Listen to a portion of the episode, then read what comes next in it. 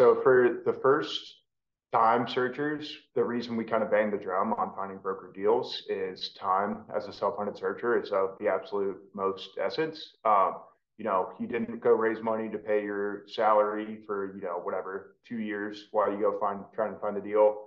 Uh, it's pretty much primarily your savings that you built up.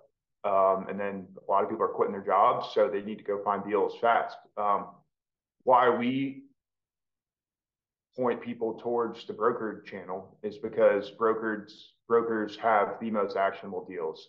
Um, not only the most actionable in the sense that hey, the sellers raise their hand, hire professional help, willing and able to go sell their business, but number two, on the closing side, anyone can find a seller that says, hey, I'm you know willing to sell, but then all of a sudden, you know, pricing expectations are often way too high versus what's market, and then finally, the kind of due diligence piece of it, um, you know, you start blowing up a seller, hey, let me get your past three years of tax returns. Let me get your customer concentration list.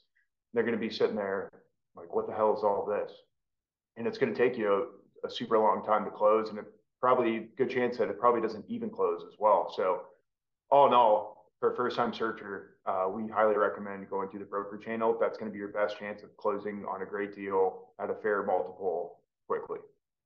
But for a second time searcher or someone that's been through the loops, maybe they already have a business that they haven't sold yet that you know they're clipping money on um, already, taking distributions from, and have built a team that kind of frees them up to go out and maybe go search proprietary or off market for a roll up or something like that.